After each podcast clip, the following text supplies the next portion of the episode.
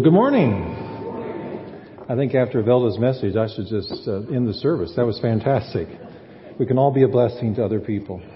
Well, uh, this is my first uh, opportunity to be a part of First Sundays at First Cov because we kicked this off back in September, and, and my wife and I, Nancy, were on a trip, and so this is my first First Sunday, and I'm excited about it. And if if you're new today, uh, what we're doing is on the first Sunday of the month throughout the rest of the year, we're gathering together, all of us, all ages, from uh, infant all the way through senior adults, in worship together. So there's a lot of energy, and there'll be a little extra rustling and noise, and that's wonderful. Excited about that uh, we can bless each other and connect with the different generations.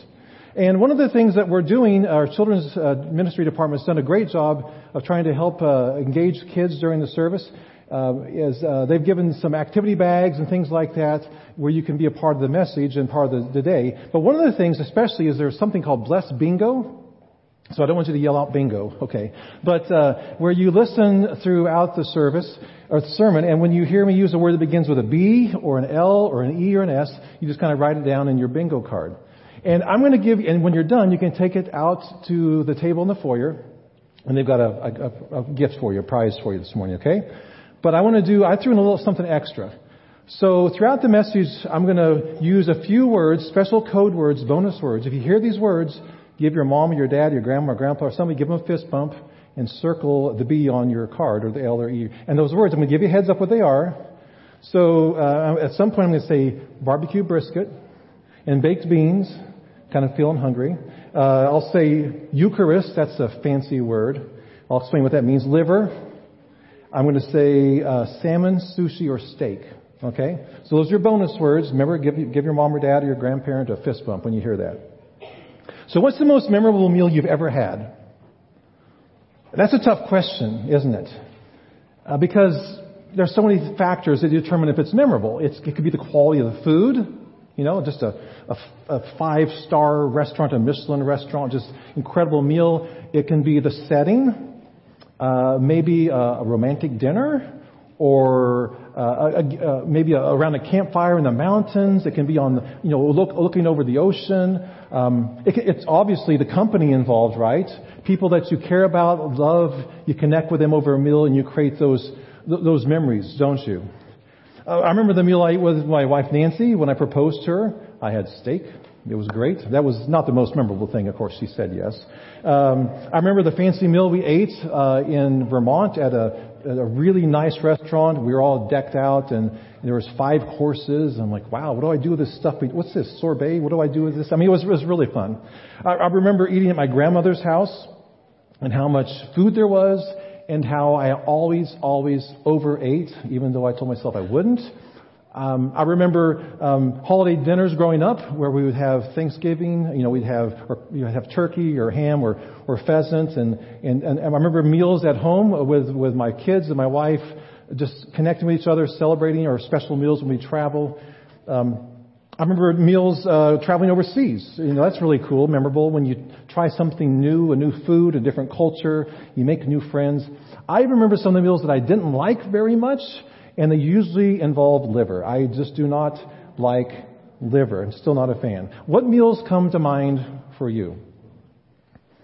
I mean, there's something about eating with other people, breaking bread together, sharing a, common cup in a sense, that creates memories and it grows friendship. It creates uh, intimacy. And I, I think we've lost something sometimes in our day and age with all the fast food and the and, and the, the home deliveries, we lose something. But when we sit down and we share a meal, whether it's at home or a restaurant, whether it's you know, at church or a park or, or something, barriers go down and connection goes up, doesn't it? Guy Fieri, who's a, the, the down home chef, says, Cooking is all about people. Food is a universal thing that really has the power to bring everyone together. No matter what culture, everywhere around the world, people eat together. So we're kicking off our, we're continuing our sermon series, Blessed, that we kicked off a few weeks ago. And if you've been with us, uh, what we're doing is, uh, and if you haven't, I'll kind of catch you up. The overall premise is that we are blessed to be a blessing, as Velda said. We're blessed to be a blessing. And we're invited to be a part of, of Jesus' mission to reach people who maybe feel far from God, to restore them to what God has for them, the, uh, the joy and peace and, and, and all those things. And then we are to reproduce that mission in the lives of people that we, that we work with and associate with. And, and our Blessed series, the intent of it, it's not really rocket science, right? We all, we all eat, but the intention is that we are consistently and intentional about blessing people, to build relationships, to, to pray for them, to engage them in conversation, to listen to them, really listen to them, not try to win an argument or, or prove a point, but to listen, to seek to understand them, where they're coming from. Um, and this morning we're looking at the E, which is eat. Now, if being a Christian means that we follow Jesus, that seems by definition, that's, that's the key thing, right? It's not just believe a certain thing or go a certain place or vote a certain way. It's, it's follow Jesus. To be a Christian means to follow Jesus. Then we should take our cues from Him. And when you read through the Gospels, Matthew, Mark, Luke, and John, over and over again, you see many instances of Jesus eating meals with a variety of people. Now, the most famous meal, probably, you would say, is, is the Last Supper. And, and we're going to be um, remembering that and celebrating that in a few minutes when we have communion together. But the, the Last Supper, where Jesus breaks bread and shares a cup with his disciples before he goes to the cross. And, you know, and, and that's something that we're going to be doing in a few moments. But there's also the meals where, where Jesus miraculously feeds thousands of people with just a few fish and a few loaves of bread.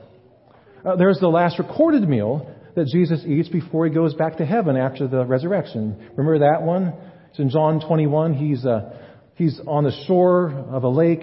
Peter and the disciples are out fishing. It's early in the morning, and Jesus is making roasted fish over a fire. Can you just smell it? Sounds good, doesn't it? You know, he's making that meal for Peter and the disciples, but especially for Peter, because Peter rejected Jesus, denied knowing Jesus, and he feels horrible. He just feels awful. He, he wonders if he can ever be restored. And Jesus makes this meal for him and restores him.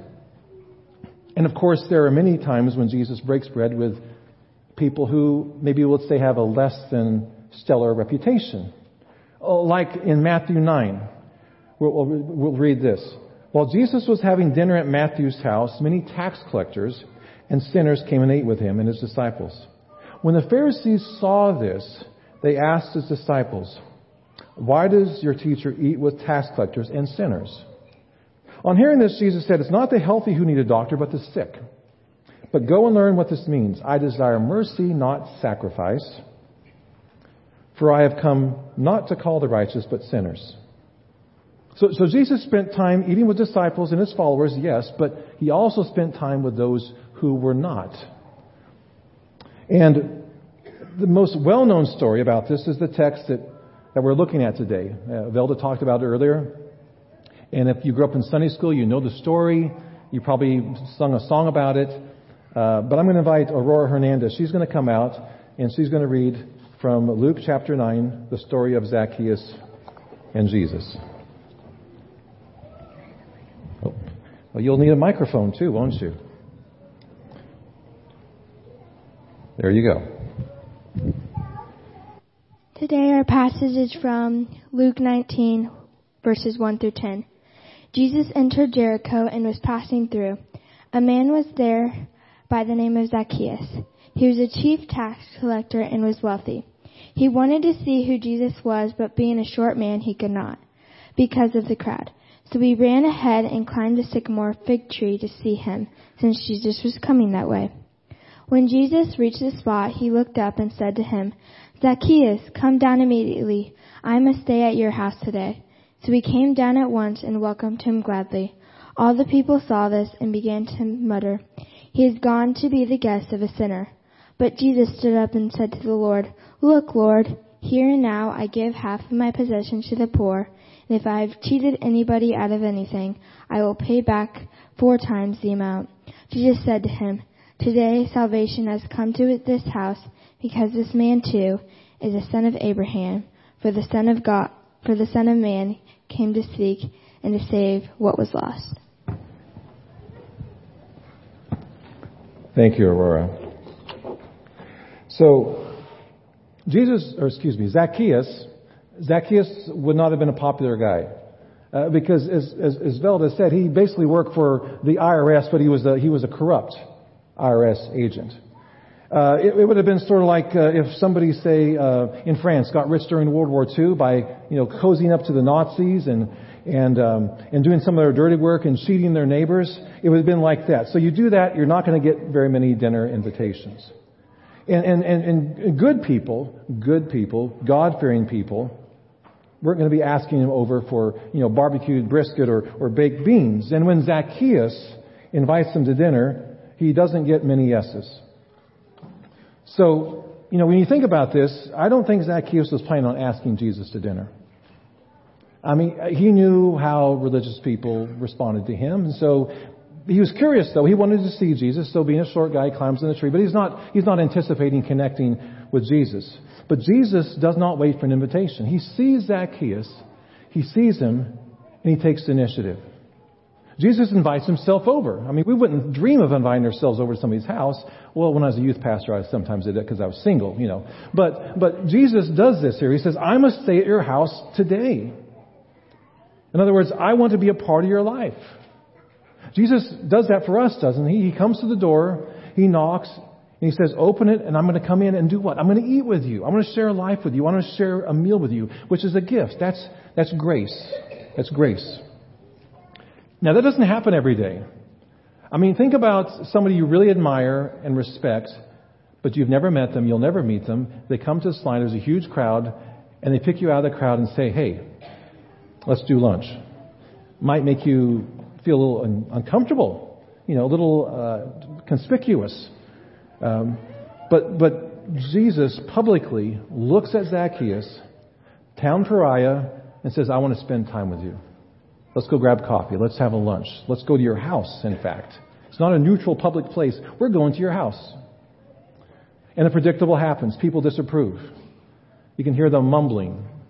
You know, I thought Jesus was a righteous guy. You know, you're known by the company you keep.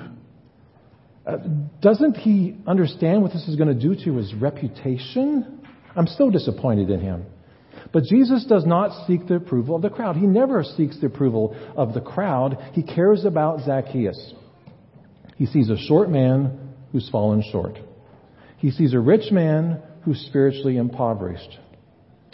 He sees a guy who can buy anything he wants practically, but he can't buy acceptance, and he cannot buy salvation. And Jesus takes initiative. Let's break bread together. Let's go hang out. It's an act of grace. It's a gift. And grace understood and grace receives always changes hearts and lives. And that's what happens here. The way Jesus treats Zacchaeus, it melts his heart. And on the spot, he sort of, he obviously understands this grace somehow that he doesn't deserve it. So on the spot, he's, he's, he's lavishly generous and he makes steps to publicly reimburse the people that he has taken advantage of. And Jesus celebrates it. Today's salvation has come to this house because this man is a son of Abraham too. For I came to seek and to save what was lost. So Zacchaeus, who has been far from God, is now drawn close. Zacchaeus, who feels like a pariah, has now been restored. And I bet Zacchaeus never ever forgot that meal. You know, we have the opportunity every day to connect with people and to point them to Jesus Christ, to His grace. To love them and to serve them, to listen to them, to pray for them, maybe even pray with them if they feel comfortable. And a very simple, profound step is to eat with them, to share a coffee, to grab lunch, to invite them to a barbecue. It doesn't have to be anything special or fancy. It doesn't have to be sushi or salmon or steak. Just something to eat and something to, to drink. An atmosphere where people converse and connect, where you have a shared experience. You, you connect heart to heart as human beings created in God's image, which is what Jesus did. Over and over, Jesus does this. Now, when Jesus talks about heaven, one of the primary metaphors is what? It's a banquet. It's a huge dinner party, extravagant and lavish. People from all over, near and far, plenty of food and drink, appetizers, desserts, no doubt, gathering around the common table, eating and talking and laughing and celebrating, doing life with each other and with Jesus. And that's what Jesus ultimately wants us to experience. He wants all people to experience that. And that's what we should want the people around us to experience. A dinner party that never ends, where everybody feels comfortable and understood and accepted. Everybody feels loved because they understand and have received the grace of Jesus Christ. A memorable meal. And we get a taste of that here, don't we? I mean, aren't those meals where the food and the atmosphere and the company and the setting just kind of line up and you just do not want that night to end? You know what that's like. We yearn for that, whether we believe it or not. We, we all want those moments to never end. And the good news of Jesus is that someday those moments do not have to end. I mean, Jesus came to give us abundant life here, but also for eternity. And when I think of the word abundant, it makes me think of those cornucopias, you know, those kind of uh, like a ram shaped, uh, like a ram's horn. You just stuff them full of, you know, grains and fruit and vegetables, put them on your table at Thanksgiving, uh, just overflowing with good stuff. That's what Jesus came to give us. And that good stuff comes through Jesus himself, is Jesus himself. And it comes through op- opening the door when Jesus comes and knocks. And Jesus comes in and he shares a meal with us. He sits down at a table, eats and drinks with us. And that's what this meal we're going to be celebrating points us to. It's a foretaste of what's to come a foretaste of what Jesus offers us and gives us. Jesus described himself in many ways, many metaphors. One of them was, I'm the bread of life. He said, If you eat of this bread of life, you'll never be hungry. Jesus also said, I came to give living water. If you drink from this water, you'll never, ever be thirsty. Overflowing, never running out, never running dry. That's the meal Jesus shares with us. That's what he offers all people. And he invites us to invite others to that meal, to a relationship with Jesus, where their hunger and their thirst is satisfied. That meal is known as the Lord's Supper. It's known as communion. It's known as the Eucharist. In the Greek language of the New Testament, Eucharist means thanksgiving. So in communion, we give thanks to Jesus for what he's done for us. And in communion, we celebrate a meal that brings family and friends together with Jesus, sort of like what we do over the holidays. It's the ministry of, of eating, of hospitality, of experiencing life with each other. That's how we connect. That's how we grow intimacy. That's how we understand and be understood and love and are loved. There's a guy in our church, uh, he and his wife try to do this. Uh, not perfectly, of course, because nobody does, but they're intentional about it. So let's take a listen to Rob as he shares a little bit about this in their life.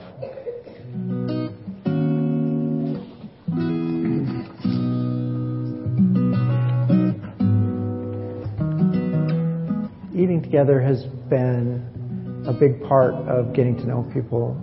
Sometimes it's going to their house and eating with them. Sometimes it's inviting people to our house and eat, and then sometimes it's inviting someone to lunch where you get to see them in a different um, light. I'll use, for example, my neighbor Tyler. We uh, played basketball together and we're in larger group groups together, um, but we didn't really have that one-on-one time to just sit down and talk with each other. And so we went out to lunch to Mocha's and had some coffee and sandwich, and it was, was I just felt like uh, he and I really understood each other uh, a lot more after that and became closer friends because of it. When you invite a whole family over, sometimes you know one person in the family and then all of a sudden you realize there's this whole other side of them. I think our biggest hesitation is the, the messy house because with so many kids, the house is messy and I, I tell my wife, your house will be messy until the kids move out and then you'll wish they would come over and mess it up for us. I think when people come over, though, they don't see that. They they understand that this is a house that is lived in, and and uh, you can't keep a a clean house 24/7. So I think it would just uh, have the confidence to be real, and you know, you don't want to have a false front and say, well, we're these, we're this perfect family with a perfectly clean house and kids that are always mind and are always quiet. Um, it, I think it's better when you're real, real with people and say, hey, this is how, how we are, who we are. Our house is loud, our house is messy, but there's a lot of love there. And then they say, yeah, that's, that's what our house is like too. So, um, I think we understand each other a lot better when that happens. For me, it just seemed like Jesus broke bread with his disciples a lot, and there were a lot of ceremonies that centered on food, the Passover and things like that, and the, the food had special meanings. Um, there probably is some relaxation that occurs when you're eating and you're in a different state. You're maybe not as nervous, not as guarded, and you can be real with people. So, so how can you bless people this coming week? How, how will you bless people this coming week? You know, so, so far, I've challenged you to, to begin with prayer, to identify five people that God has put upon your heart uh, to pray for them five minutes a day for five weeks, consistently. Uh, we, we've challenged each other to, to listen, to, to seek to intentionally listen, not to correct or debate or, or to argue or to prove a point, but to listen, to understand, to, to express love, to, to connect at a deep level. And, and today we're looking at eat. To take the initiative like Jesus, to invite people to a meal or a, a coffee or to connect it with a shared experience. And that's how it often works. We, you go to a concert or a game or you play golf or tennis, you eat something before, you eat something afterwards. Uh, do something like that. That's something each one of us can do. We are basically, we are to be intentional and lovingly about doing life with people because that's what Jesus Christ did. And, and that made a difference as people experienced His grace. And that's what Jesus invites us to do. To invite all people to a life with Him, a great banquet, a life of abundance. So, so now we come to the table. And so this morning as we come to the table, we eat and we drink with, with humility, we drink with confidence, we drink with uh, gratitude and love. But remember, always remember that, that this, this is a table that has room. Jesus wants more at the table. And so we can be a part of that. We can bless people by praying for them, by listening to them, but we can, we can bless them by connecting with them and inviting them to ultimately a shared meal with Jesus Christ. So how can you bless someone this week? How will you invite someone to share a meal, an experience with you, and ultimately an experience in a meal with Jesus Christ? So the meal is, it's ready and it's waiting for you and me. And Jesus is eager, is eager to share that meal with us and with all. Let's pray. Father, we come before you and we thank you for the gift of your Son, Jesus. How he took the initiative in our lives, how he reaches out to people, expressing his love and his grace. Lord, we pray that we as his followers would do the same. And Lord, we pray now for this meal as we partake, uh, that we would do no, we would not do this kind of rotely, out of rote or routine, but uh, or casually, but that we would do so with with a sense of your Holy Spirit's presence, uh, that we would do it with a sense of gratitude and love and humility as we draw near to you, Lord. We thank you, Father, for the gift of your Son Jesus and all that he has done in our lives.